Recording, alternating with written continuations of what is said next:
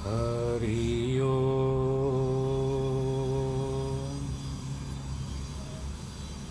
हरि ओम हरि ओम। गुरुर्ब्रह्मा गुरुर्विष्णु गुरुर्देवो महेश्वरः गुरुर्साक्षात् परब्रह्म तस्मै श्रीगुरवे नमः। विघ्नेश्वराय वरदाय सुरप्रियाय लंबोदराय सकलाय जगद्दिताय नागाननाय श्रुत्यज्ञ विभूषिताय गौरीसुताय गणनाथ नमो नमस्ते। नाहं वसामि वैकुंठे योगिनां हृदयेन च मद्भक्तां यत्र गायन्ति तत्र तिष्ठामि नारद। जिस घर में हो आरती चरण कमल चितलाए तहाँ हरि वासा करे ज्योत अनंत जगाए। जहाँ भक्त कीर्तन करे बहे प्रेम दरिया तहाँ हरि श्रवण करे सत्यलोक से आए। सब कुछ दीना आपने भेंट करूं क्या नाथ नमस्कार की भेंट लो जोड़ू मैं दोनों हाथ जोड़ू मैं दोनों हाथ जोड़ू मैं दोनों हाथ।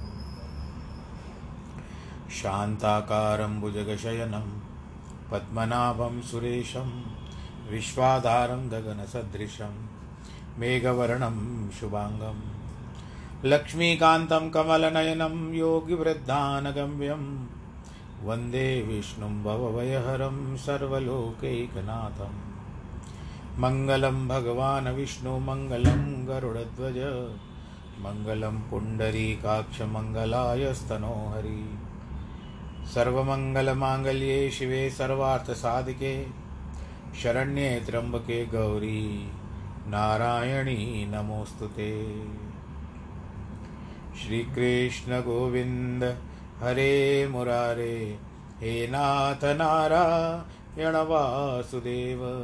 श्री कृष्ण गोविंद हरे मुरारे हे नाथ नारायण वासुदेव हे नाथ नारायण वासुदेव श्रीनाथ नारायण वासुदेव हे नाथ नारायण वासुदेव श्रीनाथ नारायण वासुदेव।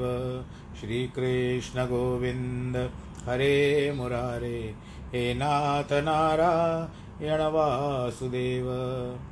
नारायणं नमस्कृत्यं नरं चैव नरोत्तमं देवीं सरस्वतीं व्यास ततो जयमुदीरयेत्। कृष्णाय वासुदेवाय हरये परमात्मने प्रणतक्लेशनाशाय गोविंदाय नमो नमः। ओम नमो भगवते वासुदेवाय ओम नमो भगवते वासुदेवाय हरि ओम नमो भगवते वासुदेवाय। प्रिय श्रोतागणों, आज हम इस भगवत गीता ज्ञान का जो व्याख्यान आख्यान जो भी कहिए चल रहा है, वर्तमान में हमने 10 अध्याय समाप्त किए और तत्पश्चात आज हम 11वें अध्याय की ओर पहुंच चुके हैं। यहाँ से 11वां आरंभ होगा अध्याय। तो फिर 11वां होगा, 12वां होगा, 13वां होगा, 14वां होगा, 15वां, 16, 17, 18। अब उसको कितना समय लगता है वो तो हमको भी पता नहीं है, परंतु मैं ये विचार कर रहा हूँ कि इसको नियमित रूप से आप तो घर में सुनते ही हो, मैं भी यहाँ पाठ करता हूँ और साथ साथ आपके साथ मेरा भी पाठ हो जाता है श्लोकों का आपको सुनाने में। इसके पश्चात भी यदि ये समापन भी हो गया, पूरा भी हो गया, तो इसको फिर से किसी और रूप में यानी गीता ज्ञान ना होकर के किसी और पुराण को ले लेंगे। अगर आप सबकी राय हो तो मुझे व्यक्तिगत रूप से भेज दीजिएगा कि इसके बाद किस तरह से हम लोग इसको आगे बढ़ाएं, क्योंकि अभी ये क्रम चल चुका है, इसको बीच में रोकना नहीं है, धर्म की ओर अग्रसर होना ही है हम लोगों को। इसके लिए ये धार्मिक कार्य कम से कम हमारा 40 मिनट का हो जाता है, तो बस इसी से हिसाब से विचारधारा में बैठ जाते हैं। और आज भगवान श्री कृष्ण की दया से 11वें में पहुंच चुके हैं। आज हम भगवान जी के उस विश्व रूप दर्शन योग के अध्याय में चल रहे हैं जिसमें उन्होंने अर्जुन को अपना विराट स्वरूप दिखाया था। तो आप सब लोग मिलकर के भगवान श्री कृष्ण के उस विराट स्वरूप का पहले से ध्यान कर लीजिए और बोलिए बोलो कृष्ण कन्हैया लाल की जय। हाथ जोड़िए। अब आरंभ करते हैं पहले श्लोक से। मदनुग्रहाय परमं गुह्य मध्यात्म संगितं यत्त्वोक्ता व्योक्तवचस्तेन मोहोयं विगतो मम। अर्जुन ने कहा यह परम गोपनीय आध्यात्म वार्ता जो है भगवान आपके अनुग्रह कृपा पूर्वक मेरे कल्याण के लिए कही, उससे मेरे मोह भ्रम दोनों दूर हो गए। भगवान ने अपने परम भक्त अर्जुन को 10वें अध्याय में अपनी विभूतियों के विषय में बताया था तथा यह भी कहा कि इस जगत में जहाँ कहीं भी महान शक्ति, अत्यधिक शूरता, विद्या, माया, तेज या अन्य पदार्थ हैं, उन सबको मेरा ही अंश समझो। मैं प्रत्येक पदार्थ और प्रत्येक प्राणी में व्याप्त हूँ।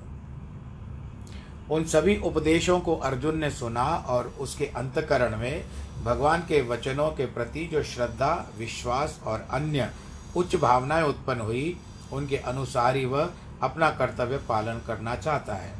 अब धीरे धीरे तैयार हो रहा है वो, क्योंकि जब तक गुरु या शिक्षक के वचनों के प्रति उच्च भाव या पूर्ण विश्वास नहीं होगा तब तक सफलता नहीं मिलेगी। अर्जुन का समस्त शोक और मोह दूर हो गया। इस संसार में सभी दुख और कष्टों का मूल है मोह। हिरण भी होता है, उसका मोह होता है राग के प्रति। संगीत को सुनता है वो, उसके पीछे कसाई ठहरा रहता है, शिकारी ठहरा रहता है, उसको पता नहीं रहता है। वो उस राग के प्रति बस आकर्षित हो जाता है। मछली का आहार के प्रति, भ्रमर जिसको आप लोग भंवरा भी कहते हो, उसका सुगंध के प्रति, वो फूलों के इर्द गिर्द मंडराता रहता है और अंततः कमल के फूल में फंस जाता है। पतंगे का आग के प्रति और हाथी का काम वासना के प्रति, ये सभी किसी न किसी एक विषय में आसक्त होकर अपने जीवन की स्वतंत्रता को खो देते हैं। परंतु मनुष्य तो इन 5 विषयों के मोह में आसक्त है और कैसे बचेगा।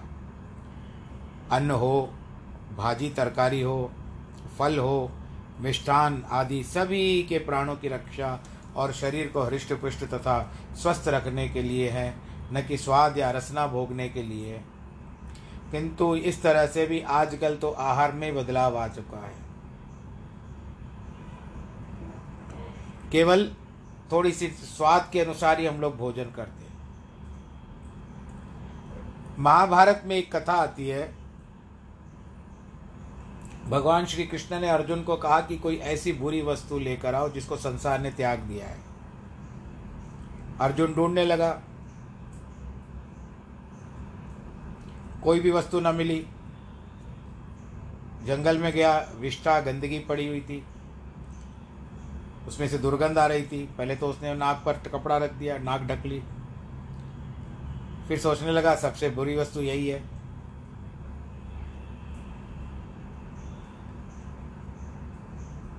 अंदर से प्रकृति ने जैसे उसको कहा, इसको बुरा क्यों मानते हो, ये तो मनुष्य का कर्म है जो आज विष्ठा के रूप में है। इसने मिष्ठान, मलाई, पूरी, पकवान, फल जो भी खाया था वो ये विष्ठा के रूप में उसने छोड़ दिया है। कुसंगत का फल भी बुरा होता है। अर्जुन ने सोचा खान पान की वस्तुओं में हम कितनी स्वच्छता का ध्यान रखते हैं, फिर भी उनमें बुराई क्यों है।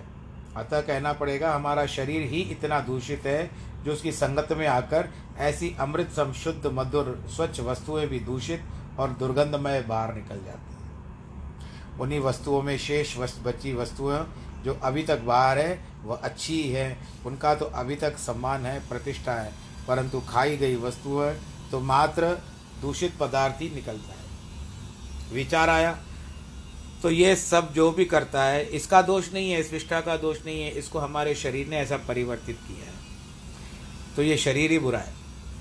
जाकर भगवान से कहा प्रभु हमारा शरीर ही तो सबसे बुरा है। जो पदार्थ दांतों से अमाशय में पहुँचते हैं और उसके बाद उस गंदगी का रूप धारण कर लेते हैं, तो ये केवल रसना का लोभ है, जीव का लोभ है, जो देख करके मोहित हो जाता है उनको वस्तुओं को। ये तो रसना हो गई, जीवा हो गई। नेत्र के बारे में बताते हैं, बिल्व मंगल नाम सुना होगा आपने। और वैराग्य धारण के उपरांत भी एक स्त्री की सुंदरता देख करके भूल गया, अंतत गोत्वा अपने नयनों को सुई से फोड़ डाले और वो सूरदास बन गया, तभी शांति की प्राप्ति हुई। इसकी कहानी थोड़ी इसमें बहुत कम दी गई है, पर मेरे पास इसकी अलग ही कहानी है और विस्तार से है, परंतु कुछ बातें होती है कि सामान्य रूप से हम नहीं कह सकते। नेत्रों की विषय वासना बहुत बलवान है, मनुष्य को पतन के गर्भ में ढकेलने में समर्थ है। उसके वशीभूत होने पर न बुद्धि रहती है, न बल होता है, न विद्या रहती है, न ही सुमति रहती है। काम विषय में आसक्त होकर रावण जैसा महाबली और शक्तिवान का भी विनाश हो जाता है। मोह मात्र पुत्र का नहीं होता, अज्ञान भी मोह है। आत्मा को शरीर मानना, अच्छे को बुरा और बुरे को अच्छा समझना, आत्मा को त्याग कर इंद्रियों के विषय में सुखों की ओर भागना है और फिर उन विषय सुखों का ही भला मानना, ये सभी मोह के रूप हैं। मोह में विवेक का दीपक क्षीण हो जाता है, वह पूर्णतः बुझ जाता है, हमारी बुद्धि हीन हो जाती है। हम कर्म करने के पूर्व उसके फल की कामना करने लगते हैं। ज्ञान से हृदय प्रकाशित होता है, ब्रह्म और मोह दूर हो जाते हैं। अर्जुन ने श्लोक में अनुग्रह शब्द का प्रयोग किया है, उसका अर्थ अत्यंत उच्च है। अनुग्रह का अर्थ होता है दया भी हो सकता है, कृपा भी हो सकता है, तीसरा अनुदान और चौथा अनुग्रह। दया है दान पुण्य करना, कृपा है किसी दुखियारे के दुख दूर करने के लिए तन मन धन से उसकी सेवा करना, अनुग्रह का अर्थ है कि कितने किसी में कितने दुर्गुण भी हो पर उस पर दया करके उसको सुख पहुंचाने के लिए ही ब्रह्म विद्या का दान करना। अगर एक पुराण में लिखा हुआ है यदि ब्राह्मण को विद्या का क्या ज्ञान है और वो विद्या उपयुक्त पात्र को नहीं देता, ब्राह्मण दूसरे ब्राह्मण को जो सीखने के लिए आया है वो विद्या नहीं देता, प्रदान नहीं करता, तो आप इस बात को भी समझ लो कि मैं ब्राह्मण होकर के कह रहा हूँ, परंतु जो पढ़ा हुआ है मैं आपसे बता रहा हूँ कि उसको दूसरे जन्म में बैल की योनि प्राप्त होती है। इसके लिए किसी का काम ही आएगा। मेरे गुरु मुझे इसके लिए सिखाते थे कि तुम आज सीखोगे तो तुमको काम आएगी। तो बस ये बात होती है। अगर वो चाहते तो मुझे नहीं सिखा सकते थे, परंतु बहुत ही महीनता जिसको बहुत बारीकी से उन्होंने मुझे सिखाया। फिर भी मैं अपने उनके साथ कोई तुलना नहीं कर सकता, क्योंकि गुरु गुरु होते हैं और चेला चेला होता है। तो इसका अर्थ है कि ब्रह्म विद्या का दान करो। धन अन्न स्वर्ण और गौ दान अच्छा है। बावड़ी खुदवाना यानी कुआं बनवाना, लोगों का मार्ग या श्रांत पथिकों के लिए जलपान की व्यवस्था करना, सार्वजनिक स्नानागार बनाना, विश्रामगार बनाना या धर्मशालाएं बनवाना, ये उस समय की बात थी। अब स्नानागार इत्यादि के लिए सुलभ शौचालय और स्नान इत्यादि के लिए सब कुछ सरकार के द्वारा नियमित हो चुके हैं। और आजकल हम लोग तो धर्मशालाओं में रहना भी पसंद नहीं करेंगे। कितना परिवर्तन आ गया है। जब हम होते थे छोटे, हमारे बड़े हम लोगों को कभी किसी शादी ब्याह में ले जाते थे तो वहाँ पर उस समय होटल नहीं थे, गेस्ट हाउस नहीं थे, रिसोर्ट्स नहीं थे, कुछ नहीं था। सब लोग रात को एक तरफ पुरुष एक तरफ स्त्रियाँ बिस्तरे डाल करके सो जाते थे किराए के ले करके। परंतु उस समय का आनंद भी अलग था, आज वो नहीं है। तो विद्या का दान भी एक उत्तम दान है, परंतु सर्वश्रेष्ठ दान है सतगुरु द्वारा ब्रह्म विद्या का दान। सरक्तावली शास्त्र में आया है, सम संतोष न और सुख, तप न क्षमा समझान, ब्रह्म ज्ञान समदान नहीं, धर्म न दया समान। वास्तविक धर्म तो दया है। दान देने से, दान लेने से हृदय प्रसन्न होता है, उसके फलस्वरूप दाता को सुख प्राप्त होता है। आदि मैंने आपको बता रहा हूँ। व्हाट्सएप पर मैंने एक संदेश पढ़ा है, आप ही सुन लीजिए। एक अभी जिस तरह से लॉकडाउन हुआ था, बहुत गरीबों की जो बेचारे थे उनकी बहुत दुर्दशा हो गई थी और भोजन के लिए पर्याप्त मात्रा में नहीं था, अन्न खलास हो गया था। तो रेडियो के द्वारा उसने भगवान को सूचना भिजाई, हे भगवान हम लोग भूखे हैं, हमारे लिए अन्न की व्यवस्था करिए। हो सकता है कल परसों यह संदेश आपके पास भी आ जाए, क्योंकि मैंने व्हाट्सएप से पढ़ा था। भगवान आप हमको भोजन भिजा दीजिए। तो रेडियो में इस बात को एक सेठ ने सुना। सेठ था नास्तिक, पर उसने कहा चलो आज एक उस औरत के साथ हम लोग अलग खेल खेलते हैं। अनाज की व्यवस्था कर दी सेठ ने और उसके बाद अपने आदमी को बुला करके, क्योंकि औरत ने पता बताया था रेडियो में कि मैं कहाँ रहती हूँ, उसको कहते हैं कि जाओ और फलानी के घर में ले देकर आओ। तो कहता है कि मैं कहूँ क्या? कहते हैं कि जाकर के कहना कि शैतान ने भेजा है। ये नहीं कहा कि जा कह के कहना कि भगवान ने भेजा है, भगवान के दुआ हुआ, या मेरा भी नाम नहीं लेना, कहना है शैतान ने भेजा है। वो व्यक्ति आया, आकर के उसने अनाज पहुंचाया। वो स्त्री इतनी खुश हो गई कि उस समय उसको जैसे ना आज मैं ऊपर आसमान नीचे जैसे गीत आता है, उसके अनुसार वो बर्ताव करने लगी और उसको धन्यवाद भी देने लगी। ये व्यक्ति जो सेठ जी का आदमी था वो देख रहा था कि ये तो पूछ ही नहीं रही है कौन लेकर, किसने भेजा है। तो आखिर कहता है बहन पूछोगी नहीं कि किसने भेजा है? कहती है मुझे क्या लेना देना, जिसने भी भेजा हो। अरे एक बार जब उसकी आज्ञा हो जाती है तो उसके पीछे शैतान भी कुछ नहीं कर सकता। बोलो नारायण भगवान की जय।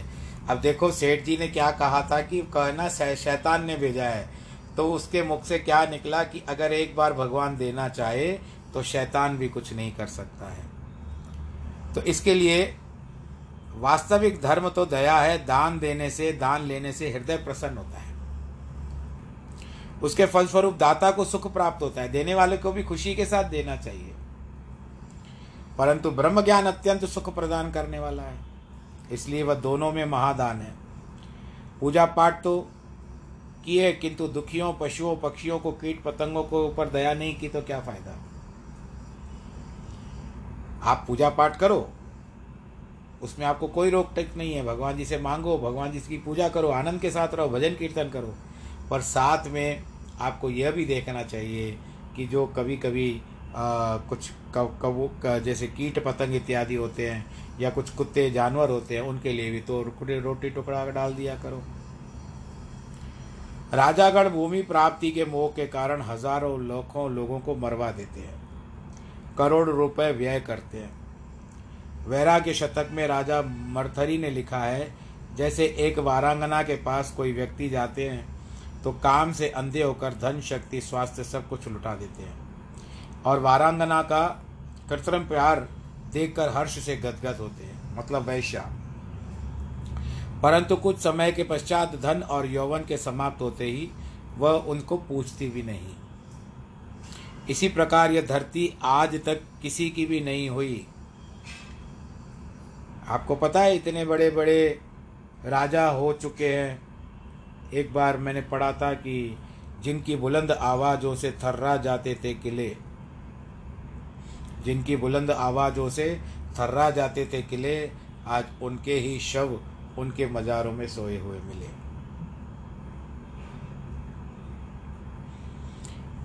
हजारों नरेश उसके लिए परस्पर लड़कर मर जाए, परंतु वो वैसी की वैसी है जैसे आरंभ में थी।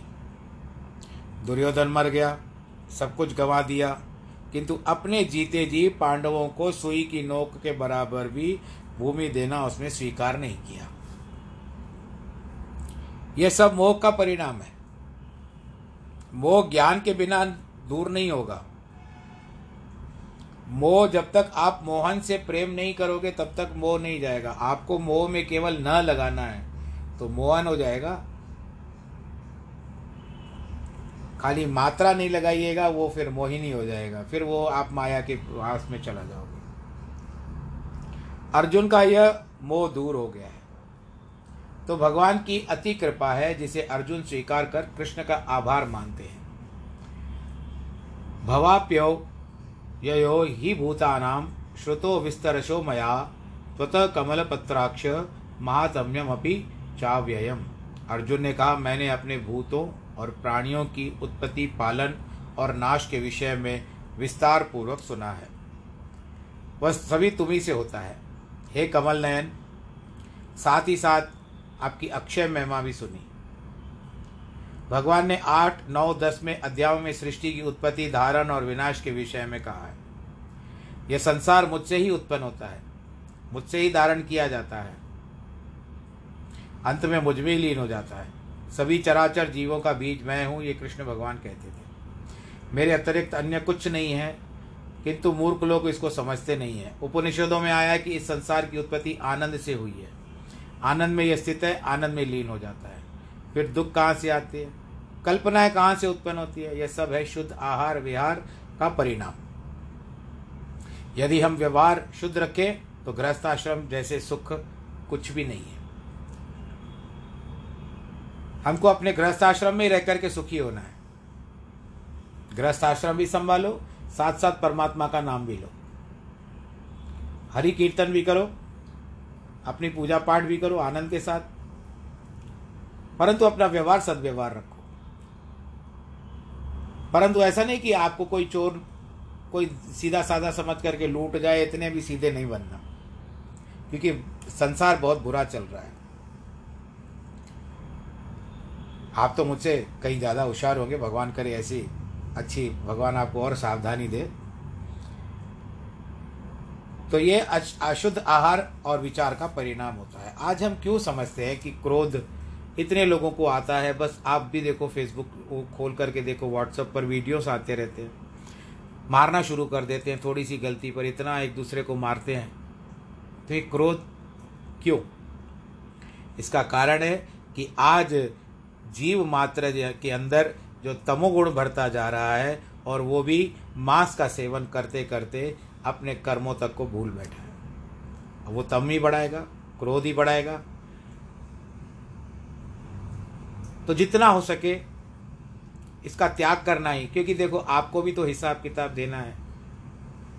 श्रीमद् भागवत के अंदर कथा में प्राचीन भरी के ऊपर नारद जी ने उसको बताया कि तुम अपने यज्ञ के लिए जितने जीवों का वध करते हो, या क्या तुमको छोड़ देंगे?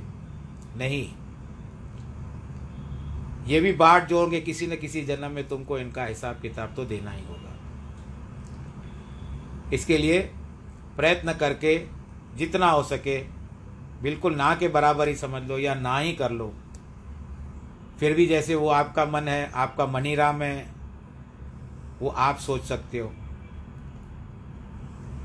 क्योंकि ये जीव आपको, ये जीव का शरीर प्राप्त हुआ है, ये जीव के रूप में आप आए हो, मनुष्य जीवन में आप आए हो, इसका सदुपयोग करिए, दुरुपयोग ना करिए। केवल रसना जो जीव के लालच में आकर के, लोभ में आकर के, आप ये आपने सुना लोभ में आकर के ये सब करते हो, तो उससे कुछ भला होने वाला तो नहीं है, जीव हत्या ही होती है। दादा वासवानी के भी सत्संग आप सुनते होंगे, उसमें उन लोगों ने भी ऐसे ही बताया है, राधा स्वामी के सत्संग में भी ऐसे ही बताया जाता है कि जीव हत्या करना पाप है और आप अपने लोभ के कारण करते हो, नहीं करिए। ये गुरुओं की बातों को मानिए आप।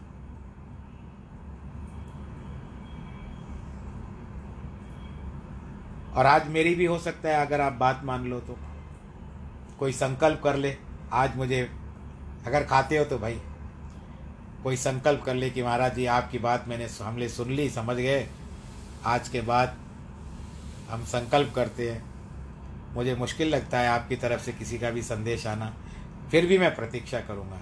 पर जो पहले से ही नहीं खाते हैं उनके ऊपर तो कोई ये बंधन है ही नहीं। आज न जाने क्यों ये भाव आ रहा है कि मैं आपसे एक उस प्रति उपकार मांग लूँ, कि ऐसे नहीं कि मैं आपके ऊपर उपकार कर रहा हूँ, लेकिन ऐसा लगे कि वास्तविकता में आपने मेरी बात को समझा, परखा और अपने कर्मों को सुधार दिया, भविष्य के कर्मों को। बोलो कृष्ण कन्हैया लाल की जय। फिर भी मेरी ओर से कोई आपको ज़बरदस्ती नहीं है, आपका मन जब चाहे तब आप, आज के छोड़ नहीं है, परंतु जितना छोड़ सको तो उतना अच्छा है। न जाने क्यों मैं भावुक हो रहा हूँ आपके प्रति, आप लोगों के प्रति बोलता जा रहा हूँ। ये सब उचित है या अनुचित ये आप लोग समझ लीजिएगा, लेकिन मुझे तो उचित लग रहा है। और इसी का कारण होता है शुद्ध आहार विहार का परिणाम। यदि हम व्यवहार शुद्ध रखेंगे तो गृहस्थ आश्रम जैसा सुख कोई नहीं है। हमने सभी दुख स्वयं ही मोल लिए। माया के पदार्थ ऐसे बातें हैं जैसे स्वप्न में देखी गई बातें या पदार्थ जो स्वप्न में सत्य ही दिखाई देते हैं, परंतु जागते ही सब अरे ये तो मिथ्या है। अज्ञान की निद्रा दूर होने पर उसी प्रकार मायावी पदार्थ भी सच्चे प्रतीत नहीं होते। हम अपने को शरीर मानने से मोह जाल में जकड़े हुए, अपने को शुद्धात्मन सच्चिदानंद स्वरूप जाने तो संसार के सभी क्लेश और दुख दूर हो जाते हैं। महापुरुष दादू संत जाति से दुनिया थे, सुंदरदास कवि भी उसी के पंथ के थे जिन्होंने सुंदर विलास पुस्तक लिखी थी।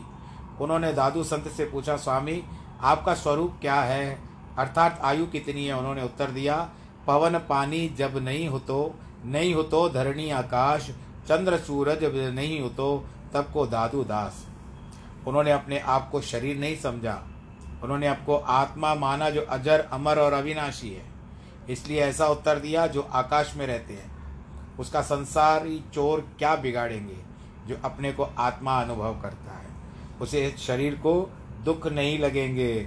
सभी दुख और ब्रह्म मोह के कारण होते हैं, जो कि शरीर के लक्षण है। ब्रह्म कैसे दुखी करता है उसका उदाहरण समाचार पत्रों में आता रहता है। अब एक समाचार पत्र में क्या आया है, दक्षिण भारत में, ये जो इसी में लिखा हुआ है, दक्षिण भारत में सागर के तट पर एक बंदरगाह था जहाँ पर जहाज आते हैं। वहाँ पर अब यहाँ पर दो तीन बातें हो सकती है, या तो केरला हो सकता है, या ये तमिलनाडु, चेन्नई हो, तमिलनाडु हो सकता है, या तो विशाखापट्टनम हो सकता है। नगर का नाम नहीं दिया गया है। वहाँ प्रत्येक अनेक नर नारी सागर में स्नान करने जाते थे। एक बार वहाँ पर एक बड़ा मालवाही जहाज रुई की गांठें लेकर के आया।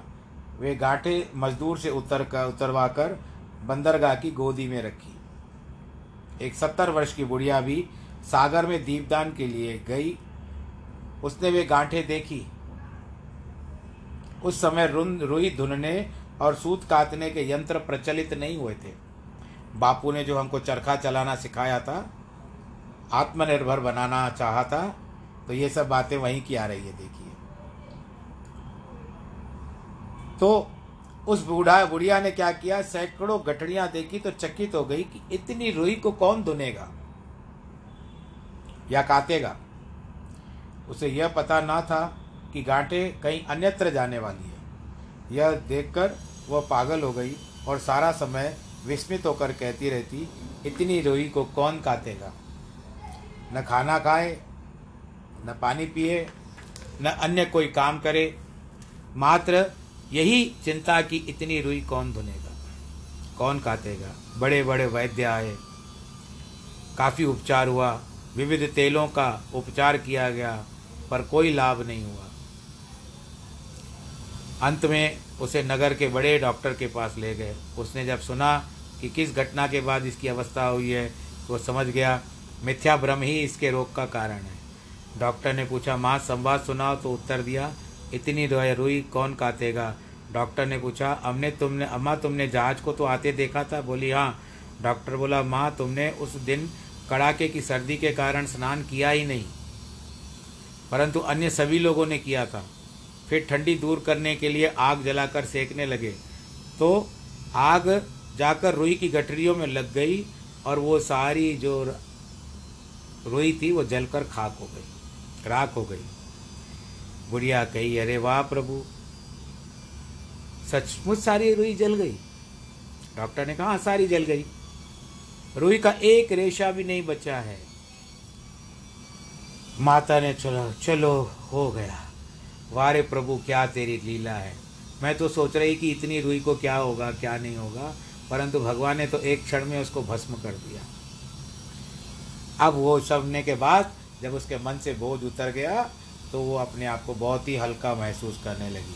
आपके मन में भी कोई बोझ है तो इस तरह से कुछ धारणा लिए हुए बैठे हो तो है प्रभु के हाथ में, आपके मेरे हाथ में कुछ नहीं है। उसको केवल विचार करो कि प्रभु धीरे धीरे उसको हमको हल्का करते जाओ और हम आपके ऊपर छोड़ रहे हैं। बालक जब गर्भ में होता है तो उसको ये पता नहीं होता है कि उसके लिए भोजन यानी माता उसके लिए दूध तैयार करके बैठी है। तो सब कुछ उसके हाथ में है। सबको नाच नचाता फिर भी नजर नहीं आता। ऐसे दुनिया को बनाने वाला कौन है, वही श्याम है, घनश्याम है। यह माया भी हम पर ब्रह्म का आवरण डालकर हमें बहुत दुख देती है। अगर ब्रह्म दूर हो जाए तो संसार में दुख है ही नहीं।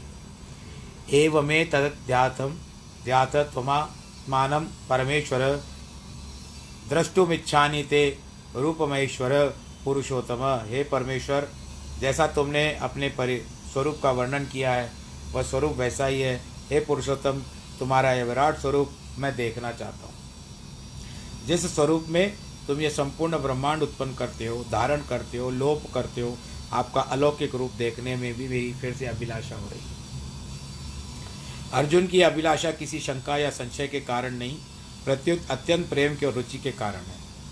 उसे पूर्ण विश्वास हो गया है कि कृष्ण स्वयं परमेश्वर है।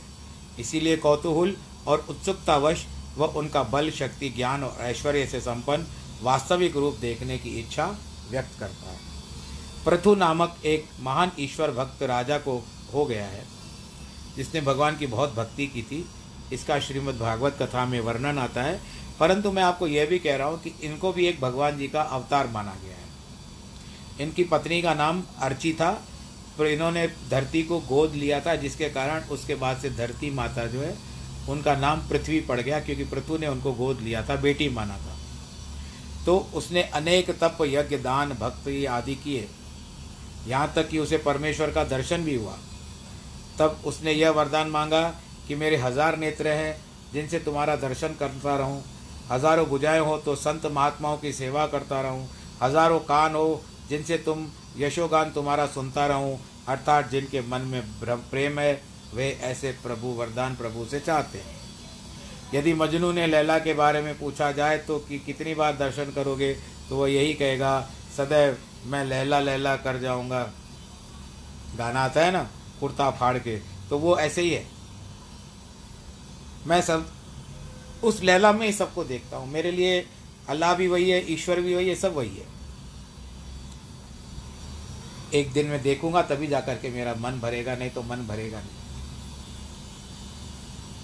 वो ईश्वर को भी नहीं देखना चाहता था, अल्लाह को नहीं देखना चाहता था, न कि ध्यान करना चाहता था।